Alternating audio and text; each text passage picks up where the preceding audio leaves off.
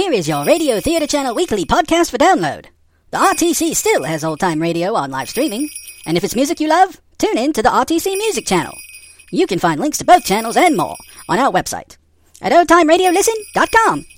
Howdy, folks. Old Man twenty twenty-two here to ring out the old and ring in the new with you wonderful listeners. And boy, do I have a big show for you. In fact, that's what it's called. With Tallulah Bankhead and a whole smattering of talented folks. It's the big show. You're about to be entertained by some of the biggest names in show business. For the next hour and thirty minutes, this program will present in person such bright stars as Vivian Blaine, Jose Ferrer, Sam Levene, Ken Murray, Margaret O'Brien, Gloria Swanson, Fran Warren, Meredith Willson, and my name, darlings, is Tallulah Bankhead.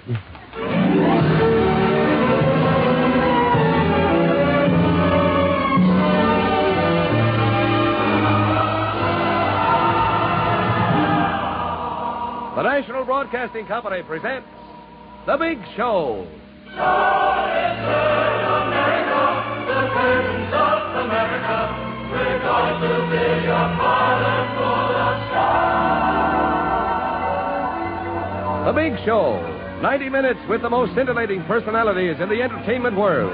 Brought to you this Sunday and every Sunday at the same time as the Sunday feature of N B C's All-Star Festival. And here is your hostess, the glamorous, unpredictable Tallulah Bankhead.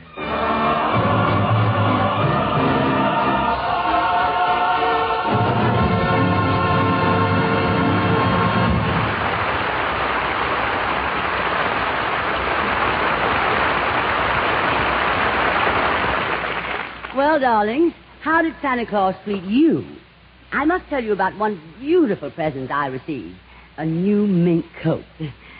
My best friend sent it to me. I bought it myself. I saw it in the window. I liked it. I decided I simply must have it. I wrote out a check for ten thousand dollars and took the coat with me. When I got home, I decided I'd been a little too extravagant, and so I sent it back. And what an odd coincidence. The coat got back to the store just as my check came back from the bank. But Christmas is behind us now, and we have a show to do. Last week, on our Christmas program, one of our guest stars was Margaret O'Brien of the movies. She did so well, too well to suit me, that she's with us again this week, a sort of Christmas hangover for me. I wish I could take an Anacin and make her disappear. But she's been held over by popular demand. Not mine, you understand. The child is too talented, much too talented. After all, a job is a job. I'm not trying to take your job, Miss Bankhead. Well, darling little Margaret O'Brien.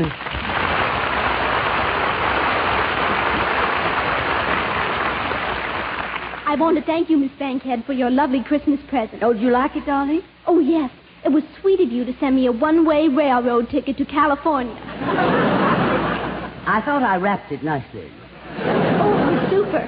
It was what, dear? It was super. A chief, of course. But I'm not going back to California, Miss Bankhead. You're not? I'm going to stick right close to you. You are not. Because I've decided I want to be a great actress just like you are. Oh, darling, isn't she sweet? There's so much I can learn from you, Miss Bankhead. Oh, Margaret, you may call me Tallulah. Oh, may I? Thank you. So you want to be an actress, little Margaret? Yes, I do, Big Tallulah. You see, I think a person should have an ambition, a goal in life. For thirteen years now, I've been drifting aimlessly. Of course, for the last seven years, I made a niche for myself in the movies. Yes, a seven-year niche. And what did you do the first six years of your life? You're just a bum, I suppose. Yes, those were bad years. I was disorganized, confused, tortured. I couldn't decide whether I should be in the theater or the movies. I became so nervous I was eating two packs of chocolate cigarettes a day. Yes, I, I see you still have the chocolate stains on your index finger. And I'll bet you used to hit that Pablum bottle pretty hard, too. But now I know that the theater is my real love. And you're the one I want to pattern myself after. Oh, isn't he sweet? To be an actress like you. Acclaimed by the critics, applauded by the public, a magnetic, dynamic, electric personality. So lit up. What's your language, child? I mean, the way you walk out on the stage without any assistance. That's acting, Miss Tallulah. That's black coffee, child. That's my ambition, to be a big star like you are. And then after I've had my success, and if I had to retire and wind up on radio like you did, well, those are the chances a person has to take. uh, darling, how would you like a shot in the head? Besides, Margaret, actresses never retire. They are always between plays. Between plays? Yes, remember that. And besides, Margaret, I must warn you, the theater's an exacting taskmaster. To become a fine actress, it will take you years. Oh, I don't care. I want to become a fine actress like you. Even it takes me years and years and years and years now, and years. Now, just a minute, just a minute. I wonder where this child is getting her material. Margaret, here's lesson number two. An actress is very sensitive about her age. But then I, I wouldn't expect you to understand that at the tender age of uh, thirteen. Um, twelve and a half. I want to be just as sensitive as you are. Oh, Margaret, you're just a child. Now, why are we standing here talking about the theater? Such grown-up talk for a little girl. Now, let's talk about the holiday season. Now, let me tell you all about New Year's Eve. No, don't tell me all about New Year's Eve. Why don't you just tell me all about Eve?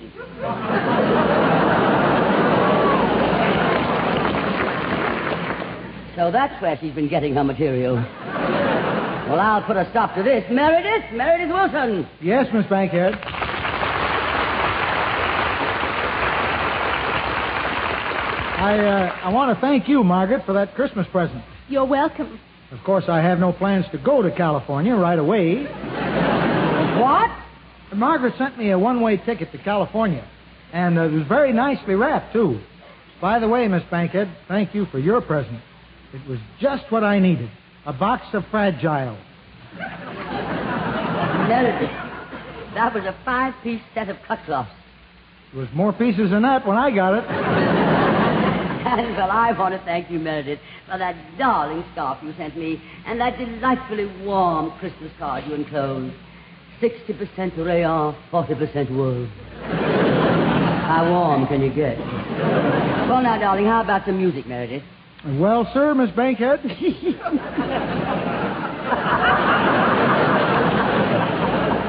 This is the big week in football. The bowl games, you know. So I wrote a song from my home state university, Iowa. Oh, is Iowa in one of the bowl games? Well, not exactly. They might have had a chance, though. See, Iowa was just nosed out in a game with Ohio State. eighty-three to twenty-one. That's quite a nose. Well, Iowa just couldn't get going in that game. Every time we started setting up a play, somebody fumbled the ball, and we couldn't get to our next play. Always got caught between plays.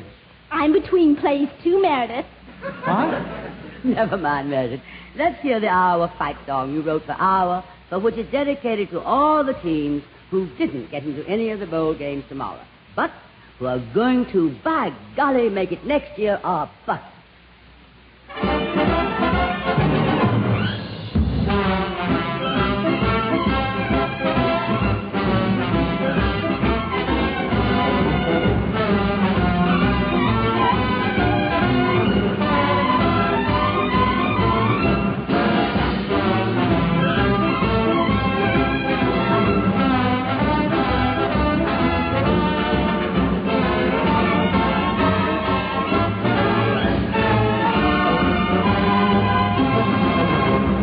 What's the word? Fight, fight, fight.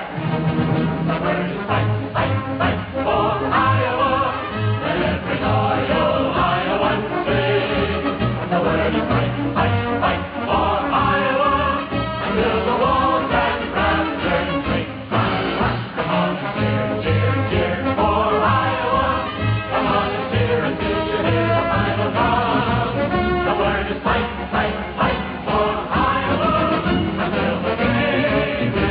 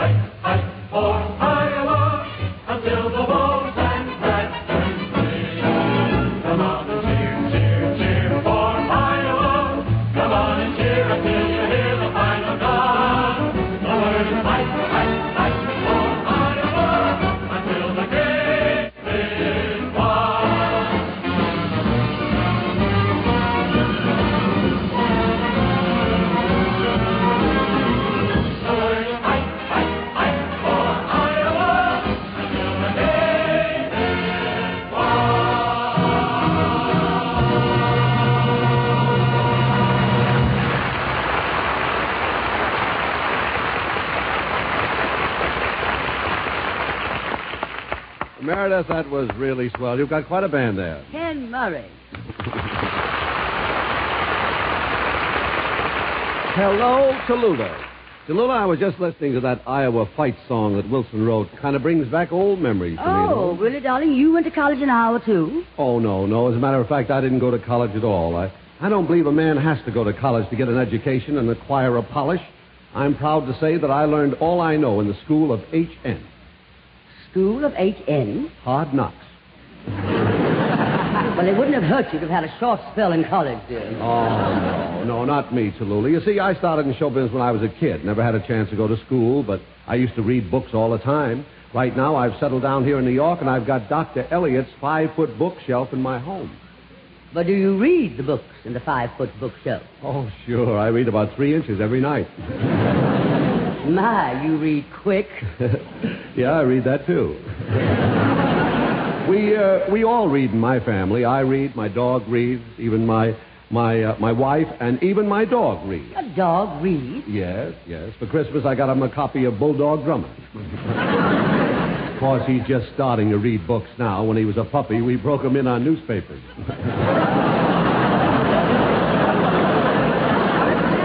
But, Tallulah, I came over here to your program for a very special reason. I'm not here to be entertaining. What makes you think you have been, darling? I do a television program. How would you like to be a guest on my T V show? I would rather die. What makes you think you won't, darling? Now, look here, crude cut. I'm quite satisfied to be doing the show I'm doing here. But, Tallulah, radio is old hat. But, Ken, television is old movies. Not on my show.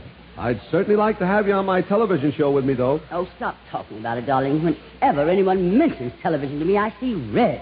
I'll pay you five thousand dollars.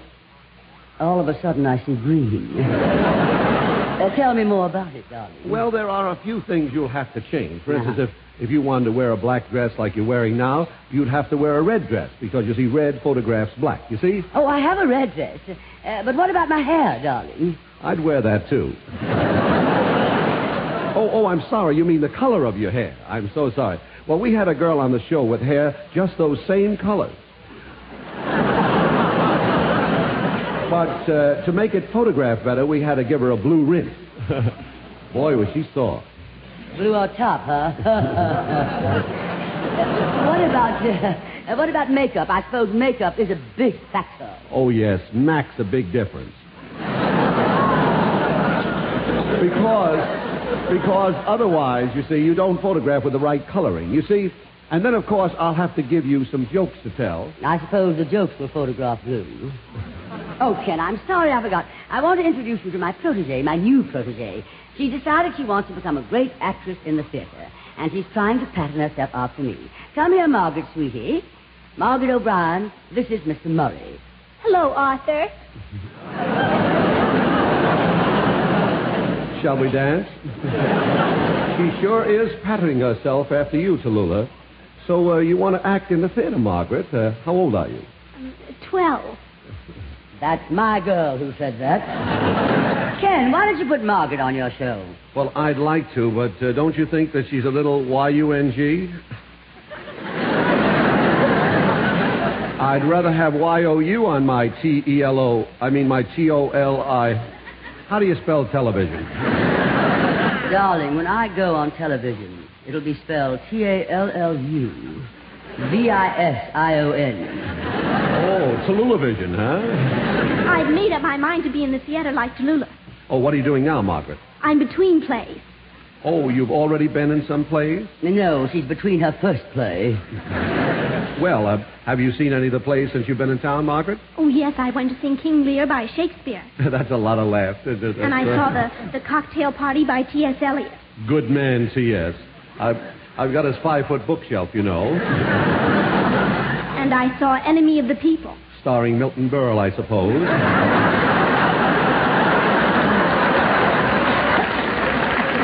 Look, look, Margaret, didn't you go to see uh, any of the lighter things, some musical comedies, maybe? Oh, no, I wouldn't go to musical comedies.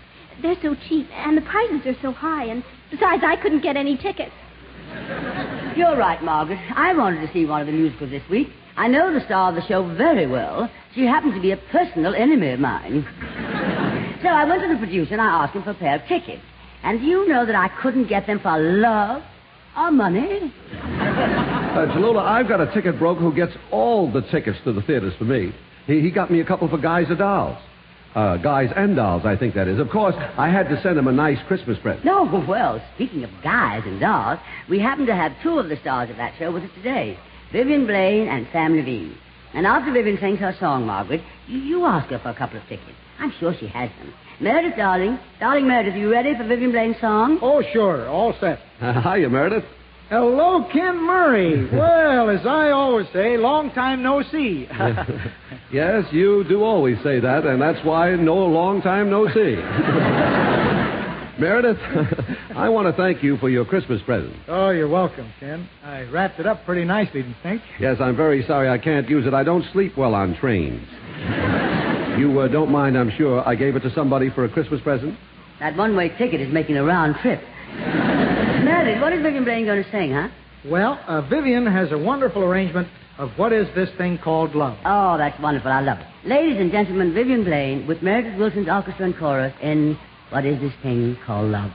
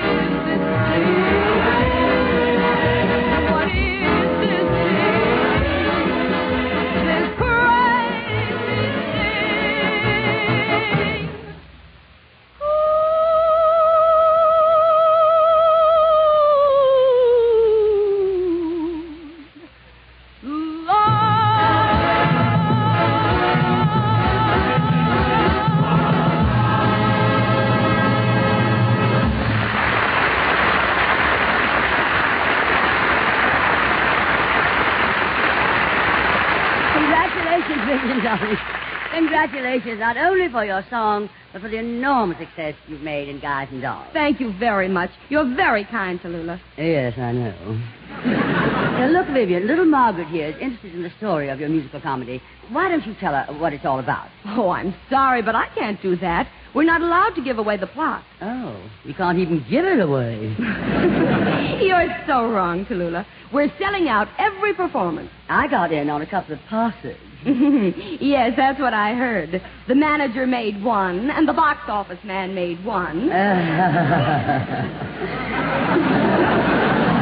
you're just jealous because you can't get any tickets, and you're in the show. It's just so so happens, Tallulah, darling, that I have two very good seats with me. Yes, you have, darling. And it might interest you to know that when I saw your show, I was sitting in the very front row. I'm sure you must have seen me. Oh, no. I never look way up there. And now, just a moment. Why is it that everyone who comes on the show starts thinking of me? I try to be pleasant. Oh, excuse me, Tallulah. What is it, Margaret? Let me, please. Hello, Vivian, darling. Why, Margaret O'Brien, hello. Golly, I haven't seen you in years. Remember when I met you out in Hollywood when I was making pictures? Well, you remember. You must have seen me in State Fair. Oh, yes, darling. You won a blue ribbon for that, didn't you? That's my girl who said that. Well, that's a new twist. Hiring a little girl to insult your guest. Oh, no, Vivian. Margaret didn't really mean it. She, she's just trying to help me out. Very, very interested in seeing your play. Now, you said you had a couple of tickets. Why, yes, indeed I have. I'll be glad to give them to oh, her. Oh, wonderful, darling. I, I hope she'll be able to understand it. The show's quite adult, I hear. Uh, how old are you now, Margaret? Eleven. Oh. Why, she'll be able to understand it, because by the time she can use these tickets, she'll be fifteen. You have tickets four years in advance. Why not? Every night there's a sign in front of the box office that says S R O, standing room only. So what? When I was in Private Lives, we had the S R O sign in the box office, too. Yes, it was S R O. Six rows only. Just a minute, just a minute. If you two dolls will excuse me. Sam Levene.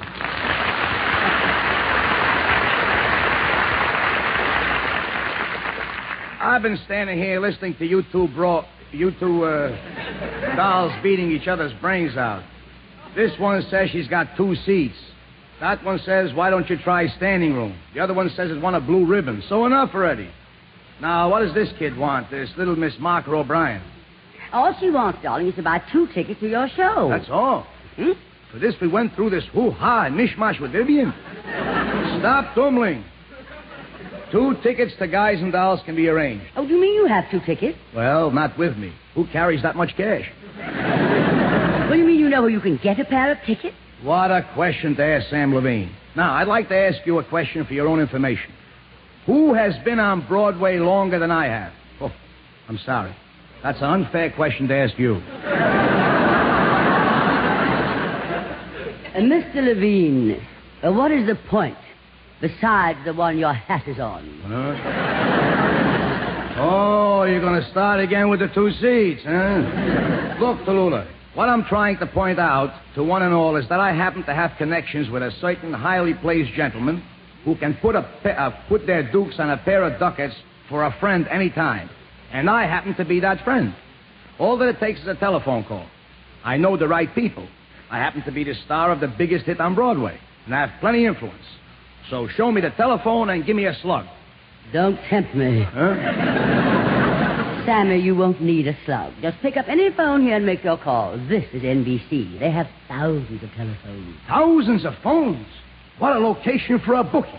Oh, when you stop to think how unfair life can be. I got a friend, Benny the Book, has one lousy telephone. They came and they tore it out by the roots.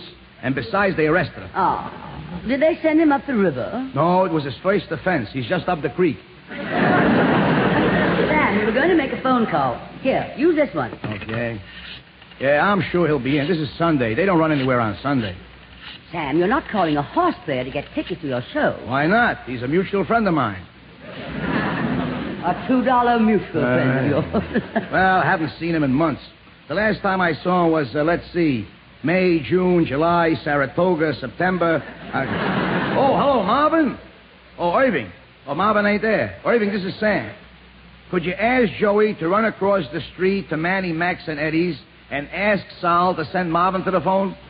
Yeah, tell him it's Sam Levene. Sam Levene, the actor. All right, Sam Levene, the bum. What? Just for going across the street? Okay, I'll stand good for it. Go call him. Look, Sam, if you're going to call every Tom, Dick, and Harry in town... Who called Tom, Dick, and Harry? I called for Marvin, and Irving said he would send Joey to Manny, Max, and Eddie's. All right, already. Let's get the tickets. Okay, so Joey went to call Marvin. It's a person-to-person call. That would make the tickets cost five dollars extra. What's the five dollars for? Well, you can't expect Joey to walk across the street for nothing. He only makes two dollars and fifty cents on it. The other two dollars and fifty cents is for the premium for the accident insurance in case while he's crossing the street he should get knocked down by an automobile. What am I doing in radio? I could get myself a pair of track shoes and I'm in business. Look, Tallulah, I'm doing this for you out of the goodness of my heart. Plus a small fee for incidentals. I wouldn't get tickets for anybody else in the world, but for you I'm going to this trouble. Well, if I'd known you had to put so many men on the job, I wouldn't have asked you. How long is it going to take? It'll take only long enough for Joey to get Marvin and then to come to the phone. Well, Joey should be back by now. Well, look, figure it out. First, he's got to shave. Then he's got to put on a shirt and a tie. Shave to go to Manny, Max, and Eddie's? What is it? One of those fancy restaurants where you can't eat unless you wear a tie? At Manny, Max, and Eddie's, you cannot eat at any time. It's an auto supply store. Uh, a formal auto supply store. You have to dress. Well, they run a little handbook in the back, and they could get raided any minute. So how would Joey look in the lineup without a shave and a tie? Ghastly, I'm sure. By the way, I should mention, in case they are raided, there'll be an extra five hundred dollars added to the tickets. Bail. Margaret, darling, won't you reconsider that one-way ticket to California? Yes, maybe it would be cheaper. Meredith, can you give me that railroad ticket back? Gee, I'd like to, Margaret, but I gave it to Ken Murray. Hey, Ken, if you're not going to use that railroad ticket... I... Oh, I'm sorry, Meredith, but I gave the ticket away to somebody who did me a favor. Maybe I could get it back for you if I can use the phone. Hello, Marvin. Oh, Joey. So where's Marvin? Look, I want you should get me right away a couple of tickets to Guys and Dolls. All right, Guys and Dolls. So where's Marvin? He left town. Somebody gave him a Christmas present. A one-way ticket to California. Oh, fine. Well, Tallulah, I tried and I failed. Now, there's only one thing left to do. Here, I'll give you these two tickets that I got in my pocket for tomorrow night. Oh, Sam, you mean that you had those tickets in your pocket all the time? Yeah, go ahead, take them. I'll let you have them for cost. Forty dollars. Forty dollars for a pair of theater tickets? Well, I'd rather wait till your scalper friend Marvin gets back. And I can get them from him for less than that. Tallulah, don't be a schlemiel. Where do you think Marvin gets his tickets from?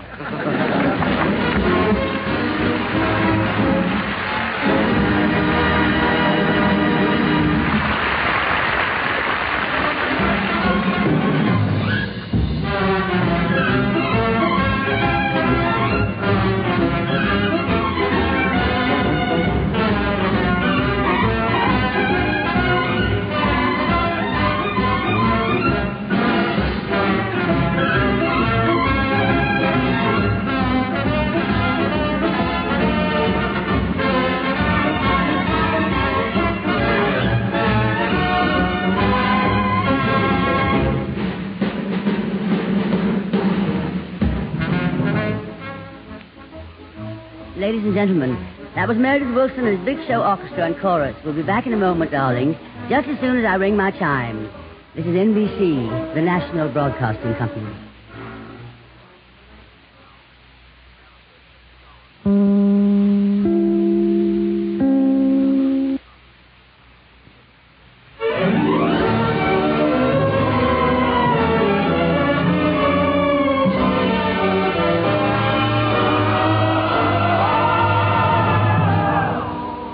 The Big Show. This is the National Broadcasting Company Sunday extravaganza with the most scintillating personalities in show business. The Big Show, the Sunday night feature of N B C's All-Star Festival, is brought to you by R C A Victor, world leader in radio, first in recorded music, first in television, and by the makers of Anacin for fast relief from pain of headache, neuritis, and neuralgia. The big stars on this program are Vivian Blaine, Jose Ferrer, Sam Levene, Ken Murray, Margaret O'Brien, Gloria Swanson, Fran Warren, Meredith Willson, and the Big Show Orchestra and Chorus. And every week, your hostess, the glamorous, unpredictable Tallulah Bankhead.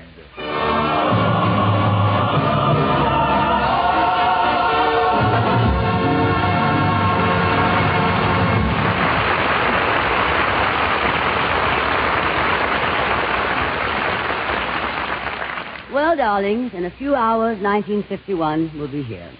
I've devoted this entire day to thinking of the things I've done this past year that I shouldn't have. and I've come up with the most darling resolutions. I can hardly wait till midnight to start breaking them.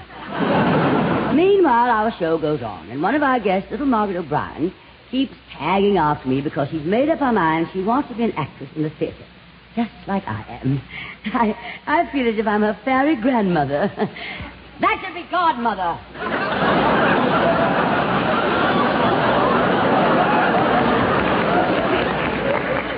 That misprint was deliberate.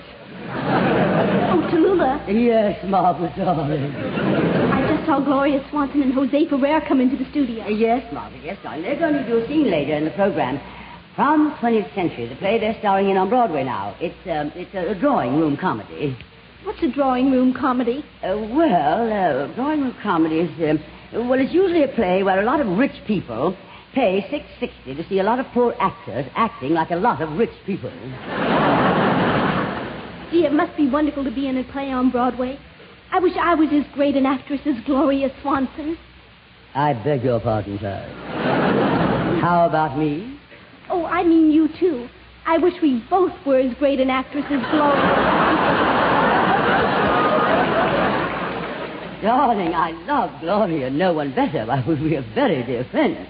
But this is her very first play on Broadway. I've been in dozens of plays. Oh, I know. I know them all. And what fun you must have had in them. Private Lives, The Little Foxes, Skin of Our Teeth, Dark Victory, Rain, Reflected Glory, Mister Roberts. Margaret. I was never in Mister Roberts. That's a play with all men in it. I know, but, but wouldn't it be fun? Why? Miss O'Brien, when I was your age, I never... Oh, uh, well, uh, what were you saying, darling? I was just thinking how wonderful it would be to be a big star in the theater and have your pictures in all the papers and the magazines. I once saw your picture on the cover of Life magazine. How did you ever get them to put your picture on the cover of Life? Well, someday, darling, I'll explain the facts of life. Oh, I've been meaning to ask you. Can I have your autograph? Why, of course, dear child. Would you write it on these three pieces of paper? Well, uh, an autograph and triplicate. I am honored. I need three because the kids outside the theater told me that for three Tallulah Bankheads, you can get one Gloria Swanson. I was just stabbed. Oh, I didn't mean what you think. I, I meant what I said. I mean, I meant because everybody wants your autograph. That's why I'd like three of them. And very few people want Gloria Swanson. You see? Does that sound better? Darling, have you ever thought of giving up the theater and becoming a surgeon? You put that knife in so gently. Hey, Tallulah. Yes, Ken Murray? I, I just saw Gloria Swanson and Jose Ferrer come in the studio. Yeah, so I've been told. Gee, that Gloria Swanson, she sure looks young for her age, doesn't she? I look younger for my age than she does for her age. Gad, I did it. I knew it would happen. I finally insulted myself.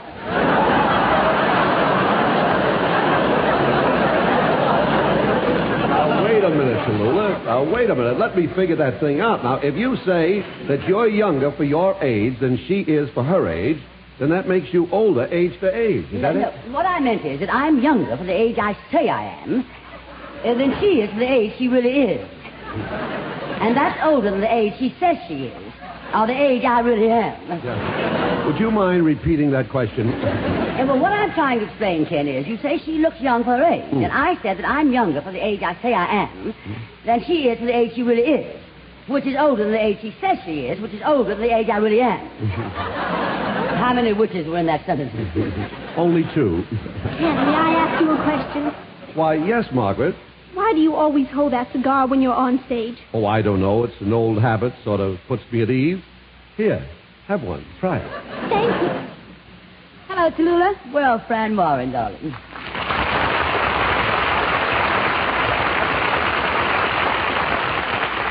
Say, you know who I just saw backstage? Gloria Swanson and Jose Ferrer. She looks so young for her age, doesn't she? He looks pretty young for her age, too, darling. And, Fran, may I say that you look divine for your age, whatever it is. What are you going to sing for, sweetie pie? I've got the right to sing the blues. At her age, look who's got a right to sing the blues. Go ahead, darling, sing it.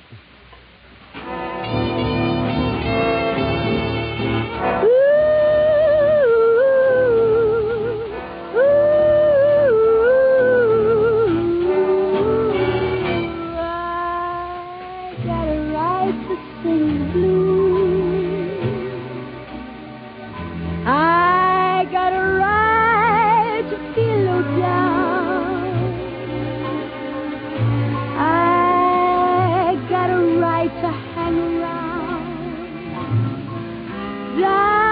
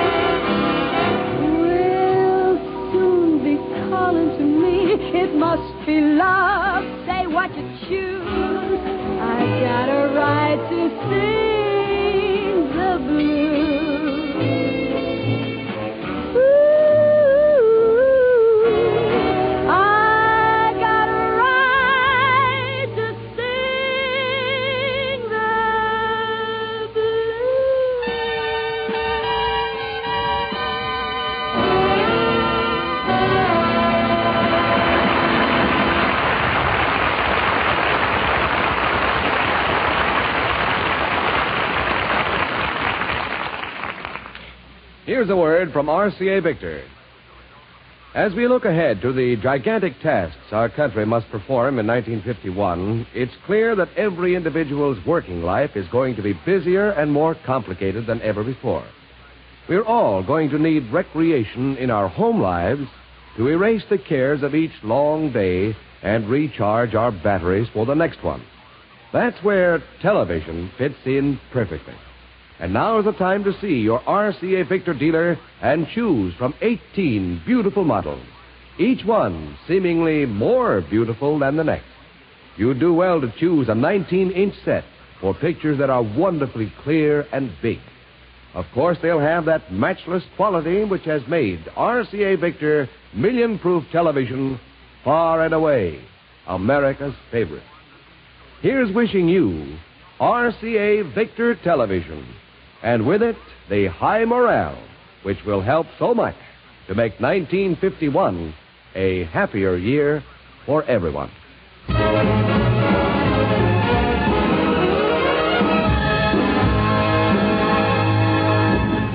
You know, darlings, the holiday season is traditionally a time of extraordinary excitement in the theater. But these holidays brought us a little more than the ordinary extraordinary.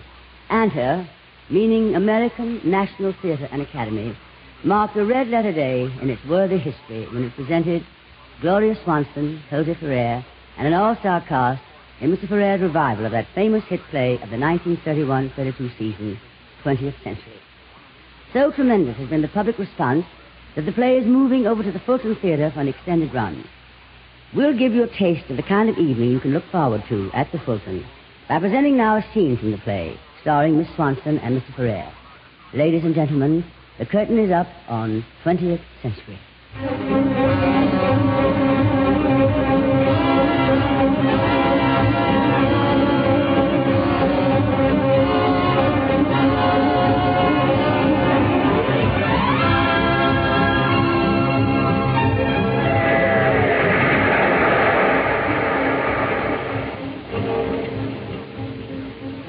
story of an eccentric Broadway producer named Oscar Jaffe and his meal ticket, a glamorous bundle of talent and temperament, Lily Garland. This is the story of an overnight train trip on the twentieth Century Limited from Chicago to New York.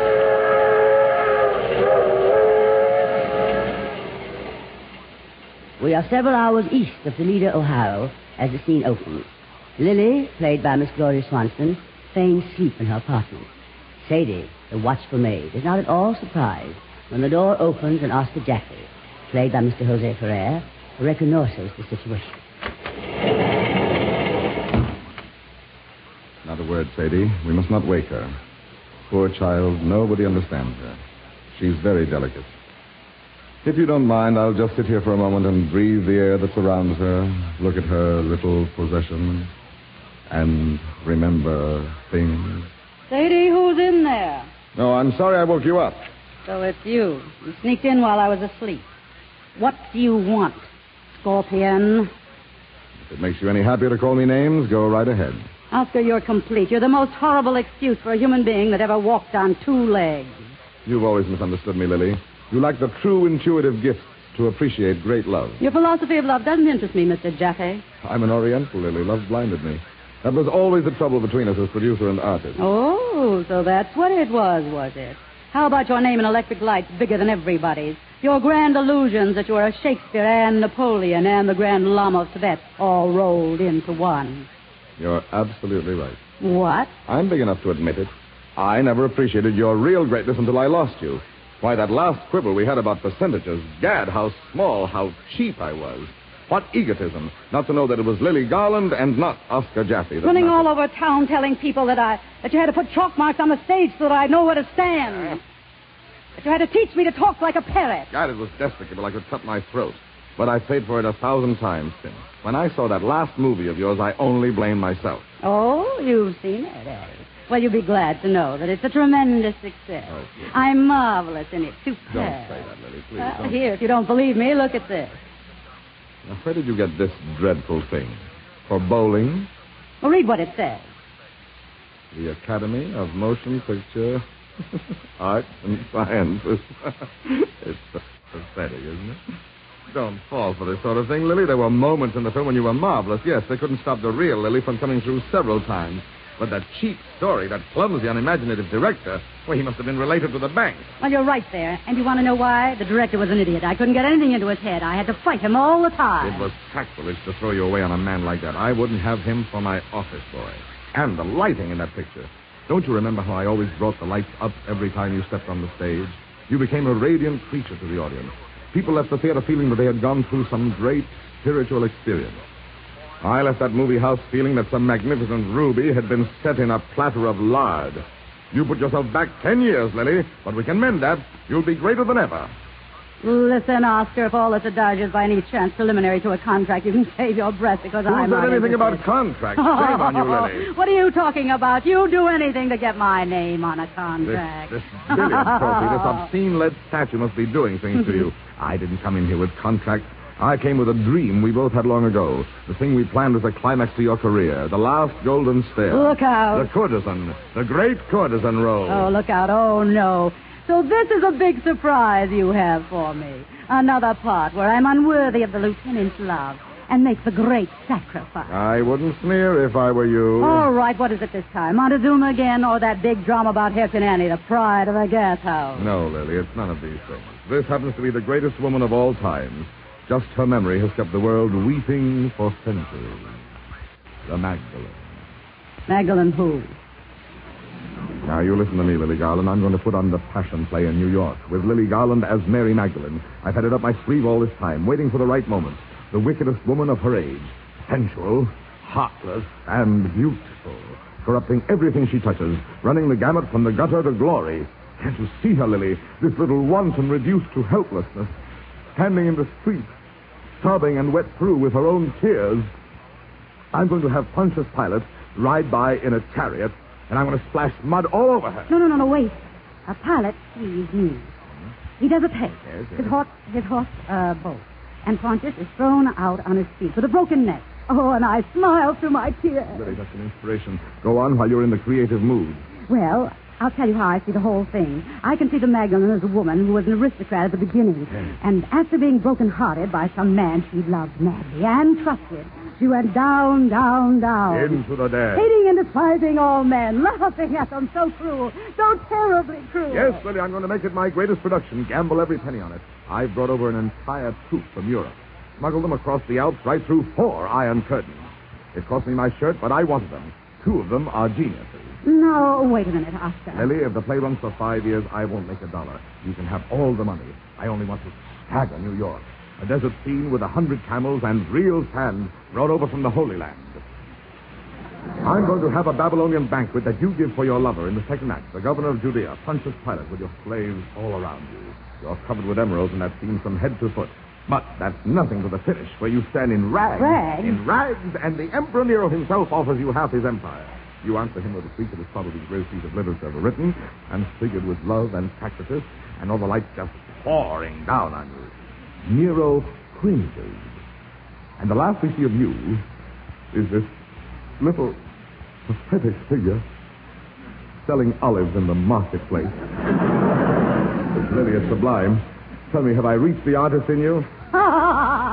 What is it? You're crazy. What do you mean? Gee, gods, listen to you, Oscar. You're a pure case of leaping paranoia. Lily. No, I am not angry. You're too funny to make anybody angry. Don't be cheap, Lily. Coming in here with a lot of camels and real sand from the Holy Land, you're a scream. You're going to put on the passion play. Oh, you haven't a hundred dollars to your name. I can raise millions, millions. Yes, and I know how you intend to raise them. Get my name on a contract and go out peddling it. Take down some new angel on the strength of my reputation. Well, no, thank you. I'm through being your meal ticket. You're at liberty to call up any one of my banks in the morning. Your banks? You mean the ones that are taking your theaters away from you? That's a lie. You've been listening to my enemy. I've been listening to Mister Oliver Webb, your so-called business manager, who broke in here with a sob story about that you were going to commit suicide unless I took pity on you. Well, you go on and commit it. It would be a blessing to all concerned. Lily, what in heaven's name are you talking about? Mister Webb is no longer with me. I fired him for stealing. Oh, shut up. I've had enough of your lies.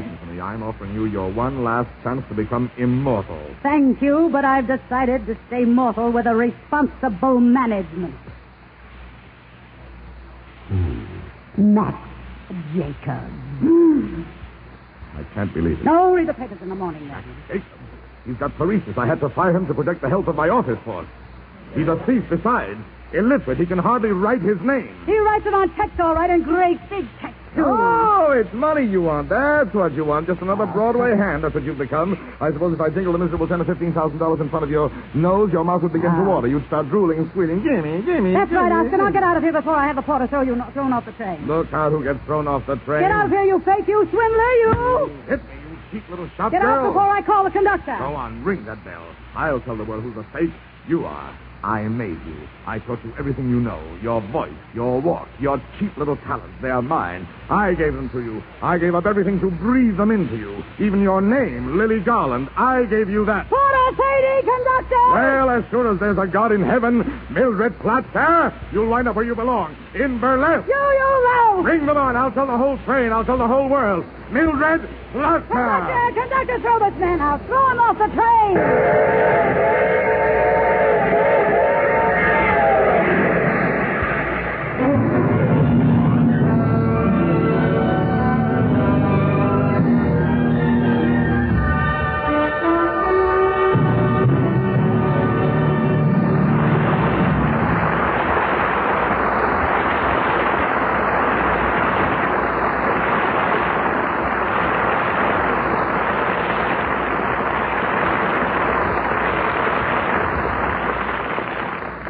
Gloria and Jose. Come here, darling. Come over here. That was such fun. That excerpt from your brilliant production of twentieth century. Gee, thanks, Tallulah. I find it a lot of fun working in the theater, Tallulah.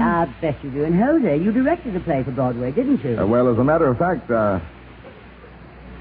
Oh, I read the wonderful notices the critics gave you. Yes, they certainly were. And not only for your directing, but for your acting. Well, they were all. And I understand the theater's selling out, which would make you very happy. Well, of course. Oh, uh... darling, I know you'd like to go on this hour telling us how wonderful your play is, but I simply must interrupt you. Well, if you'd only give me a chance to say something, then you could interrupt me.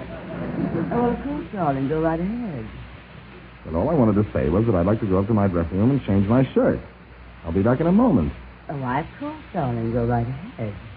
You're ringing wet. That's it. Right to there, darling. You gave a wonderful performance. You were superb and so beautifully directed. See you later, darling. Go on. Well, Gloria, Gloria, it's so nice to have a motion picture star on the program who isn't here just to plug some picture she just made. Your picture was such an enormous success, darling, that doesn't need any plugs. Well, what's the news from out in Hollywood? You mean, uh, what's new along Sunset Boulevard? You slipped one in, didn't you, darling? Well, let's forget business and just, just talk some old-fashioned girl talk. Uh, just between the two of us. Mm. Yes, a girl talk just between the three of us. Oh, Margaret.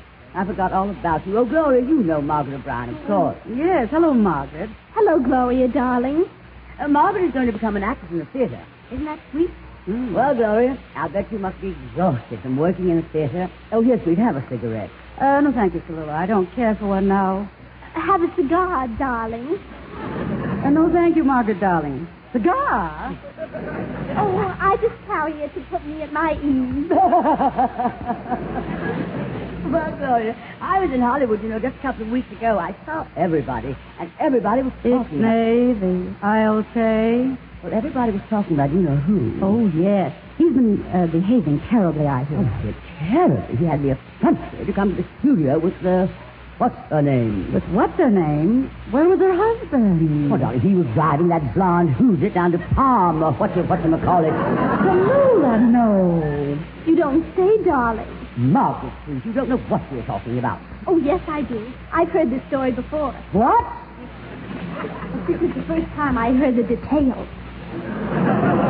Where, may I ask, did you hear this story? Oh, from some of the kids on the lot. Dean Stockwell, Lionel Barrymore. That kid Lionel is incorrigible. I'm going to tell his kid Sister Ethel about it.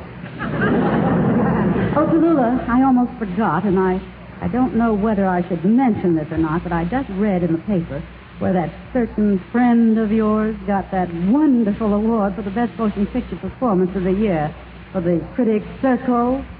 Which mm. proves what I've always suspected. The Critics' Circle is a bunch of squares. Well, don't you agree, darling? Well, I'd like to, but I might want to make another picture in another twenty years. Well, now, what was the matter with the picture you made, that, uh, that uh, Sunset Street? I thought it was brilliant. It's Sunset Boulevard, Tallulah. Oh. Well, I saw it in the neighborhood theater. Well, whatever it was called, it certainly deserved the award, because the same thing, you know, happened to me a few years ago when I made a magnificent picture. Oh, yes, I saw it. Lifesaver, wasn't it? You were superb. Lifeboat, darling. Well, whatever flavor it was, I, I thought you gave the outstanding performance of the year. Ladies, if I may say a word. Oh, you back, Jose. Uh, speaking of great pictures, you're forgetting a picture that I made this year, Cyrano de Bergerac. Darling, don't stick your nose into this argument. Well, I made a picture once called Journey from August, and I thought it would win the Critics' Award. And when it didn't, did I write them a nasty letter? This child will someday grow up to be the President of the United States.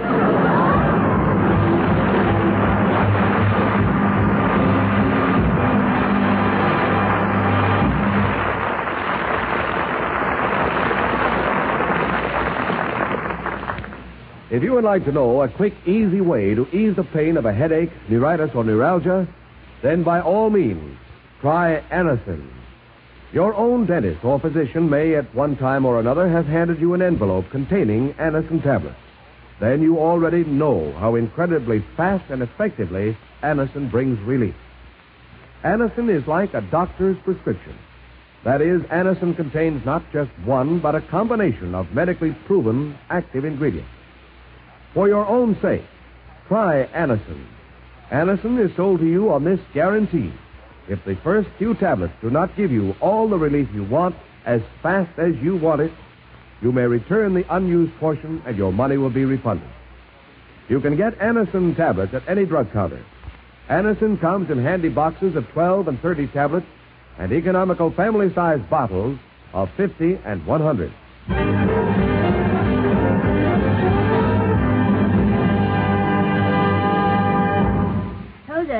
I want you to have a little talk with Margaret O'Brien. She's so interested in becoming an actress in the theater, and I really don't know of a more expert artist she can come to for advice. Well, that's quite flattering, Tallulah.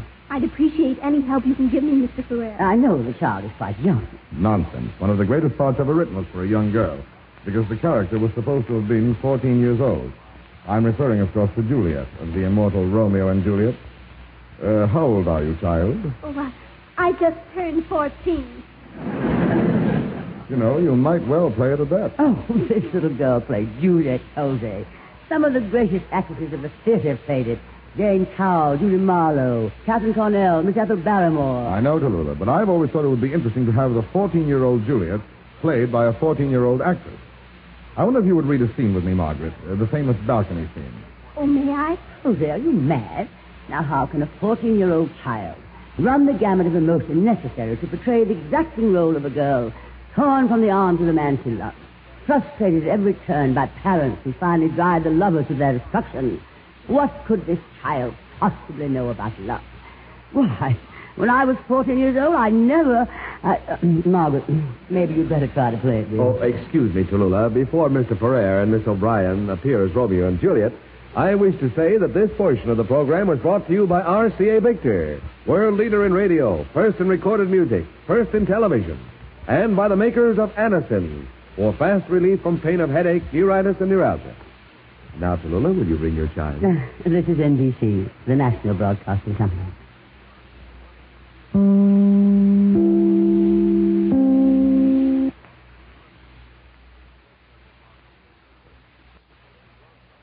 This is The Big Show. And Margaret O'Brien, one of the guest stars, is about to realize her lifelong ambition to become an actress in the legitimate theater. All right, everybody, on stage, a star is about to be born. I want you all to watch this. Vivian Blaine? What's going on? Jose Ferrer is going to act out a beautiful scene with Margaret O'Brien. That guy is going to act with that little doll? Vivian, what is this guys and dolls talk? You mean that you don't know what a guy is and what a doll is? From the play of the same name where I talk like this? No, I don't know what a guy is and a doll is from the play of the same name where you talk like that, darling. Well, listen to me. I'll be glad to explain you. And darling, they've been trying to explain me for years. Well, Tallulah, darling, I'll explain you very simple. Do you ever go to Lindy's for a bite? If I'm going to be bitten, I'd rather be bitten at the Stork Club. What I mean is, do you ever go to eat at Lindy's? No, I rarely dress for dinner. Yes? From this, a person can catch a cold. Oh, what about Lindy's? Well... We'll say, for instance, Lindy is packed to the gills.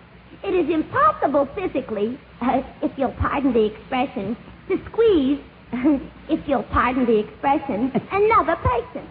But at one table for four are sitting two fellas, and the other two seats are bare. If you'll pardon the expression. Excuse me. So the two girls walk over to the table where the two fellas are sitting with the two bare seats. And they asked the two fellas politely, are the two bare seats occupied? But the fellas go on eating and don't even answer. Well, those two girls are dolls. And the two men are guys. They're slobs.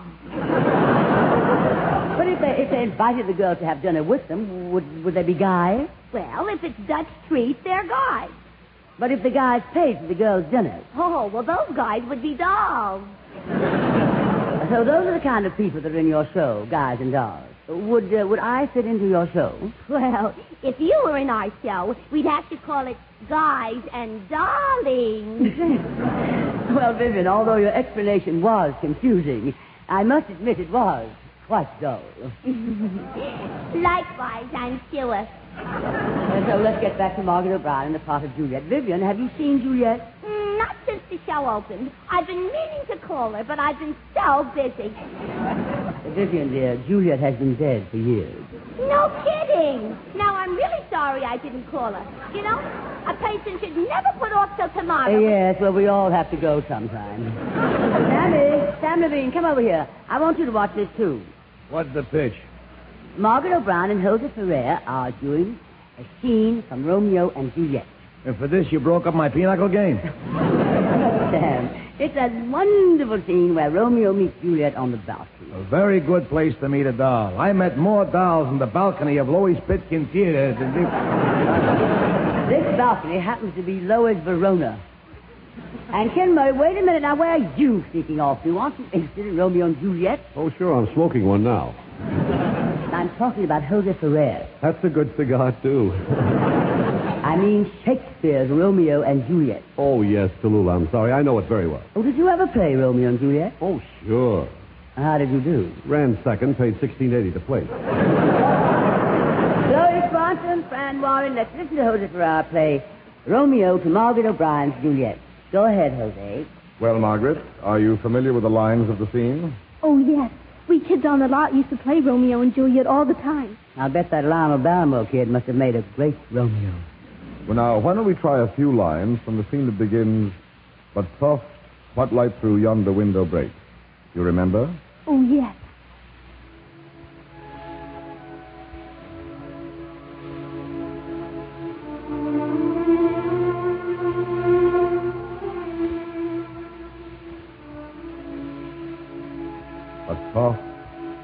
What light through yonder window breaks? It is the east, and Juliet is the sun.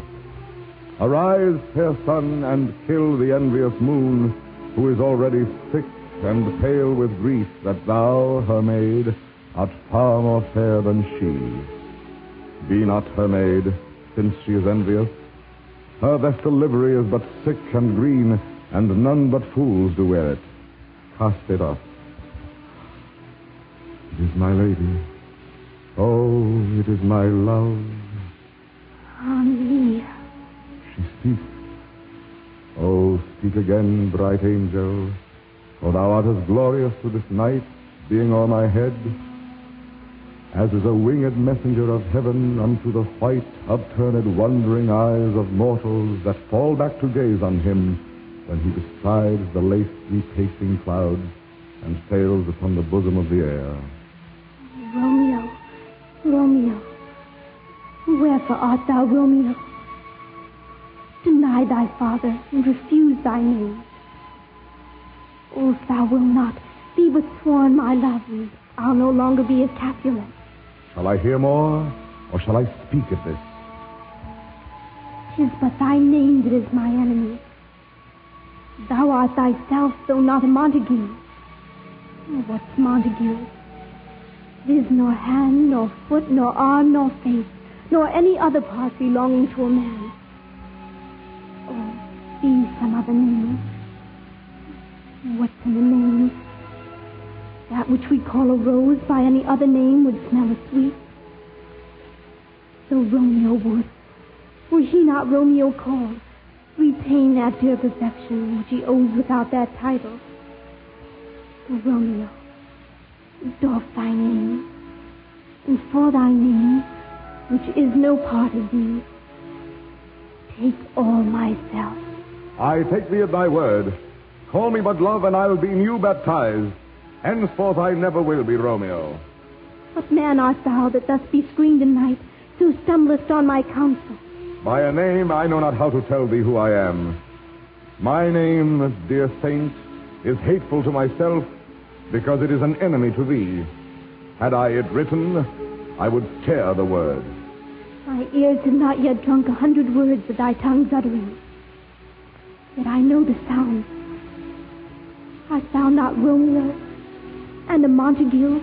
Neither, fair maid, if either thee dislike. How camest thou hither? Tell me, and wherefore? The orchard walls are high and hard to climb. In the place death, considering who thou art, if any of my kinsmen find thee here.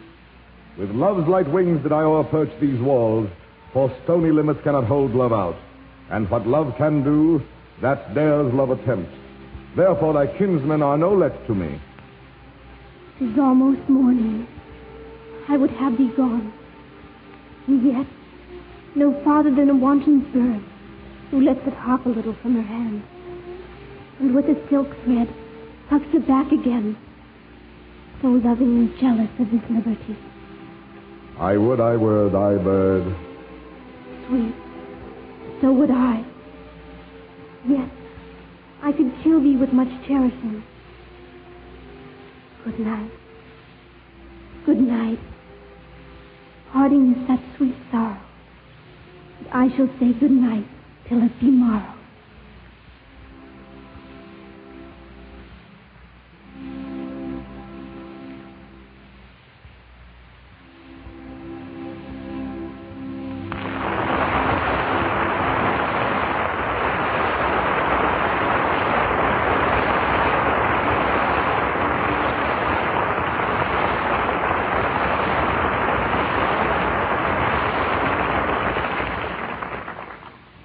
you, darling. And Jose, your little contribution was, as usual, divine. Isn't he sweet? Just a minute, kid. I wouldn't bow that low if I were you. Your rubber panties are showing. But, Tallulah, I was only acknowledging the plaudits of the multitude.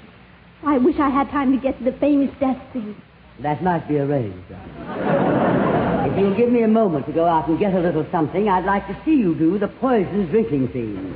Oh, would you enjoy that, Tallulah? That's with a dregs. Wait a minute, wait a minute. What are you picking on the kid for? I think she's done real good.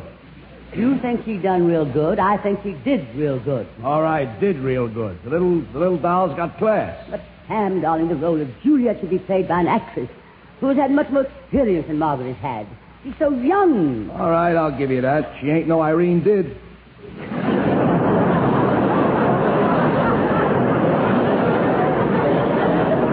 Irene Dunn. Well, make up your mind. Juliet requires such a depth of perception, such inner fire. Oh, Margaret did very well indeed. But of course, you can't, uh, well, you can't expect a child to have the third dimension that I have. Well, it's as broad as it's long. Personally, I think she made a fine Juliet. I'd like to hear you do it better. I was wondering when you'd stop ad-libbing and get to that line. I'll show you a side of Juliet you never saw before. From a balcony? All right, go ahead.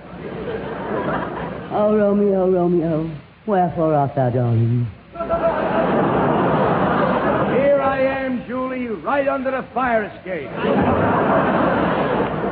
Deny thy father and refuse thy name. Refuse my name? All right, so I'm Jessica Dragonette. Oh, Cameron, stop that. Don't you know the romantic story of Romeo and Juliet? Well, let me put it this way. No. You never heard of Romeo and Juliet? So kill me, I never heard of it. Sam, you, you're in the theater. Where have you been all these years? Uh, three men on a horse, room service, light up the sky, and now I'm in Guys and Dolls. But this Shakespeare I don't dig already. So don't dig it. Let him lay there already. Right. And I'll tell you the story of Romeo and Juliet, or as you would call it, a guy and a doll. And this guy, Romeo, comes from a wealthy family. The Montagues. They're in the woolen business. Nice business, legit. Yeah. Yeah. And the Dodds family is well-heeled, too. Mm-hmm. The Capulets. They operate a chain of flower stores. And that's how she knows that a rose by another name still, if you'll pardon the expression, smells. Mm. Well, that figures. And from the flower shops they make money? Uh, so all right. All right. They do a little bookmaking in back of the store. Well, nuts. So the guy and the doll, they got a yen for each other. But the families object. Uh-huh. Before they married, they already got mother-in-law trouble. No, it ain't the mother-in-law, it's the father's. You see, the old man is, uh, Montague, he's in the woolen business. And old man Capulet is in the flower business. So where's the competition? The Montagues make suits without buttonholes in the lapels. And it's ruining the Capulet flower business. Oh. What a lousy trick. The guy and the doll want to get married, so they elope. And later the doll's father doesn't know she's married. So he wants her to marry another guy. So the doll lays down on the bed and, and makes it look like she's dead. And Romeo finds her and thinks she is dead, so he kills himself. Oh. And when the doll wakes up and she finds the guy has knocked himself off, so the doll knocked herself off. Well, that's the finish of the play. That's the finish? That is the finish. Well, I don't know. You don't know what? If they got some big hit songs, it's got a chance. What's the name of that play again? Death of a Woolen Salesman. What difference does it make? You wouldn't understand if I spent the rest of this year explaining it to you. And there isn't much left of this year. nineteen fifty is almost over. And in a few hours, it'll be nineteen fifty-one. A new year. I don't know where the time goes.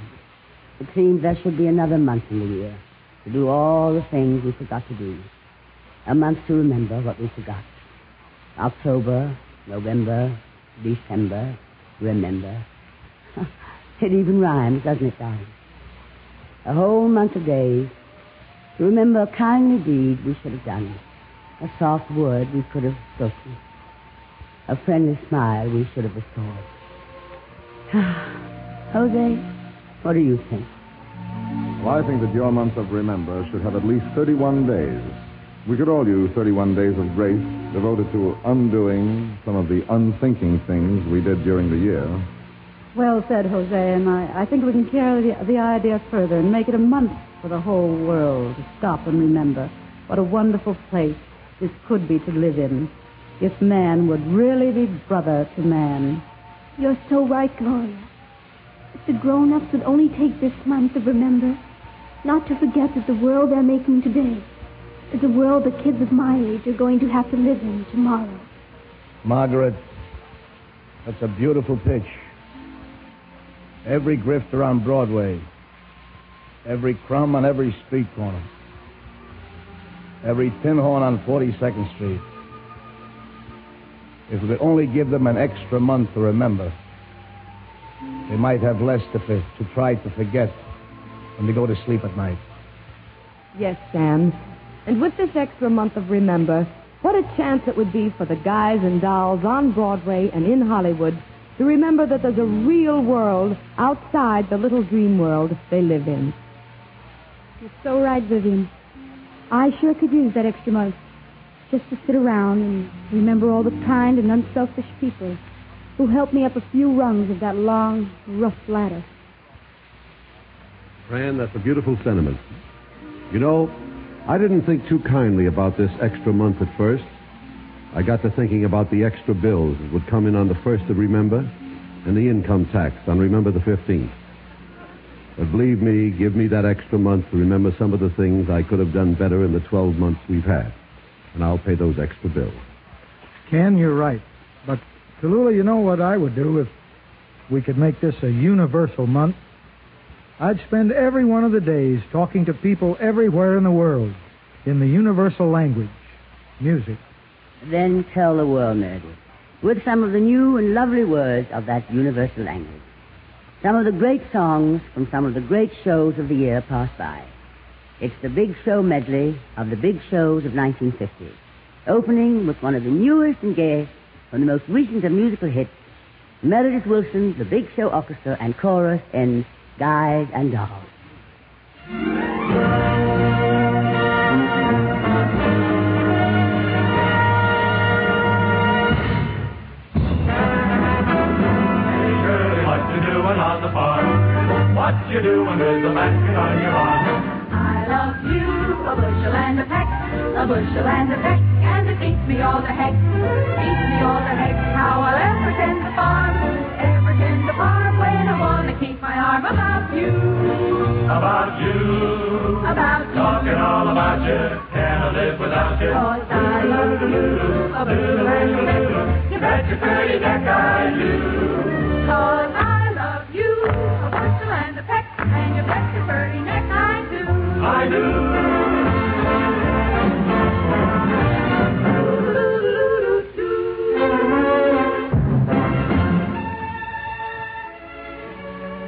From South Pacific, Vivian Blaine sings.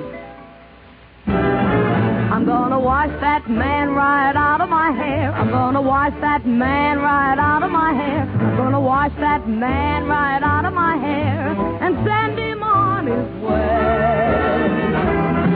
I'm gonna wave that man right out of my arms. I'm gonna wave that man right out of my arms. I'm gonna wave that man right out of my arms and send him on his way. Don't try to patch it up, tear it up, tear it up, wash him out, dry him out, push him out, fly him out, cancel him, and let him go. I'm gonna wash that man right out of my hair. I'm gonna wash that man right out of my hair. I'm gonna wash that man right out of my hair and send him on his way.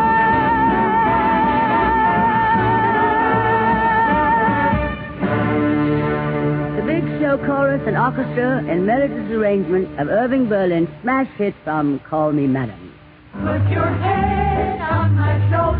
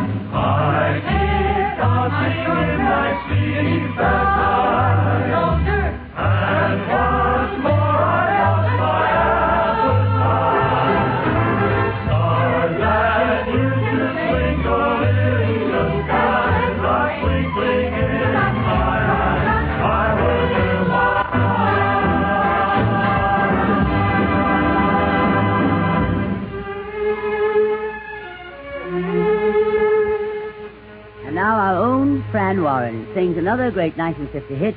Here's one of the best from History Kids.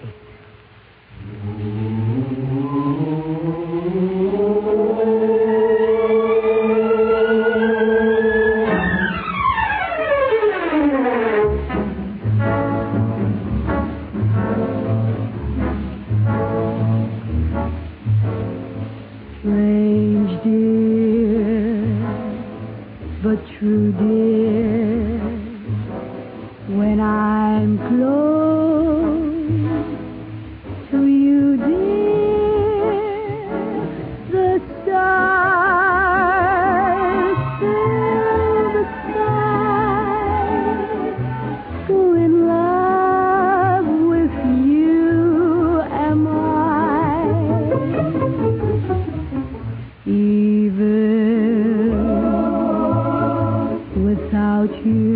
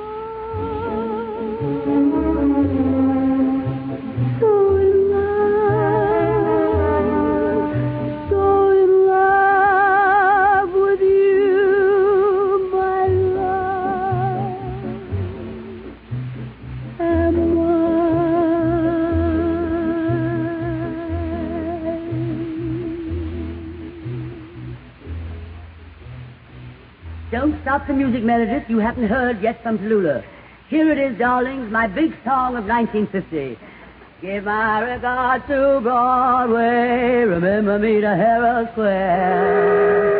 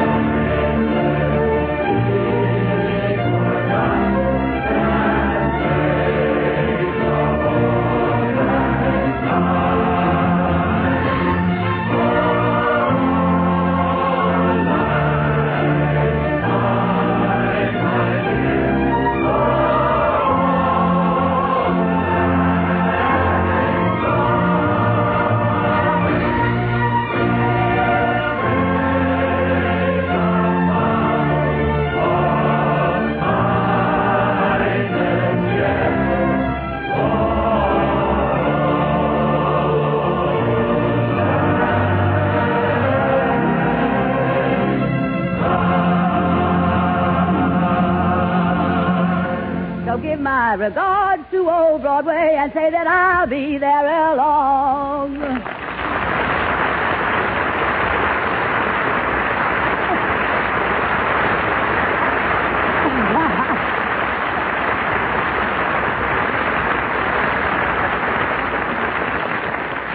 Oh, thank you, darling. Thank you, darling. And now I think it would be very nice if the orchestra and all the cast and everybody would sing Old Lang Syne. But, Miss Bankhead, we already did that. You see, nobody ever tells me anything on this program. Oh, well, darlings, this winds up our New Year's show. And we asked you to be with us at this time next week when our stars will be Fred Allen, Marlene Dietrich, Portland Hoffa, Edward G. Robinson, Danny Thomas, Fran Warren and others, and, of course, Meredith Willson and his big show orchestra and chorus. Until then, may the good Lord bless and keep you, whether near or far away. Fran, may you find that long-awaited golden day today. Jose? May your troubles all be small ones, and your fortune ten times ten. Vivian? May the good Lord bless and keep you till we meet again. Sam? May you walk with sunlight shining, and a bluebird in every tree. Meredith? May there be a silver lining back of every cloud you see. Margaret? Fill your dreams with sweet tomorrows. Never mind what might have been. Gloria? May the good Lord bless and keep you till we meet again. Ken? May you walk with the sunlight shining and a bluebird in every tree. May there be a silver lining back of every cloud you see. Your dreams with sweet tomorrow. Never mind what might have been. May the good Lord bless and keep you until we meet again.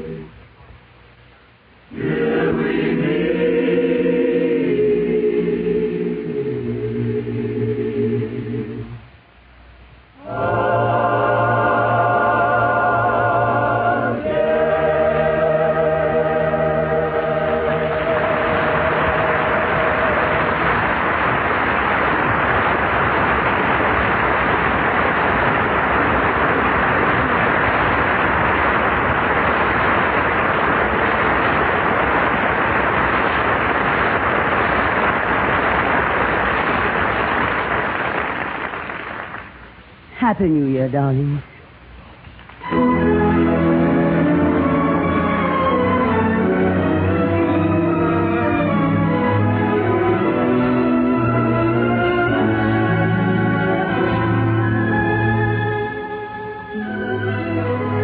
Listen to the big show next Sunday when we'll have with us Fred Allen, Marlene Dietrich, Portland Hoffa, Edward G. Robinson, Danny Thomas, Fran Warren, Meredith Willson and the Big Show Orchestra and Chorus, and others. And, of course, as always, the glamorous, unpredictable Tallulah Bankhead. twentieth Century was written by Ben Hecht and Charles MacArthur, based on a play by Bruce Charles Mulholland, and adapted for radio by Frank Roof. The Big Show is directed and produced by D. Engelbach and written by Goodman Ace with George Foster and Mort Green.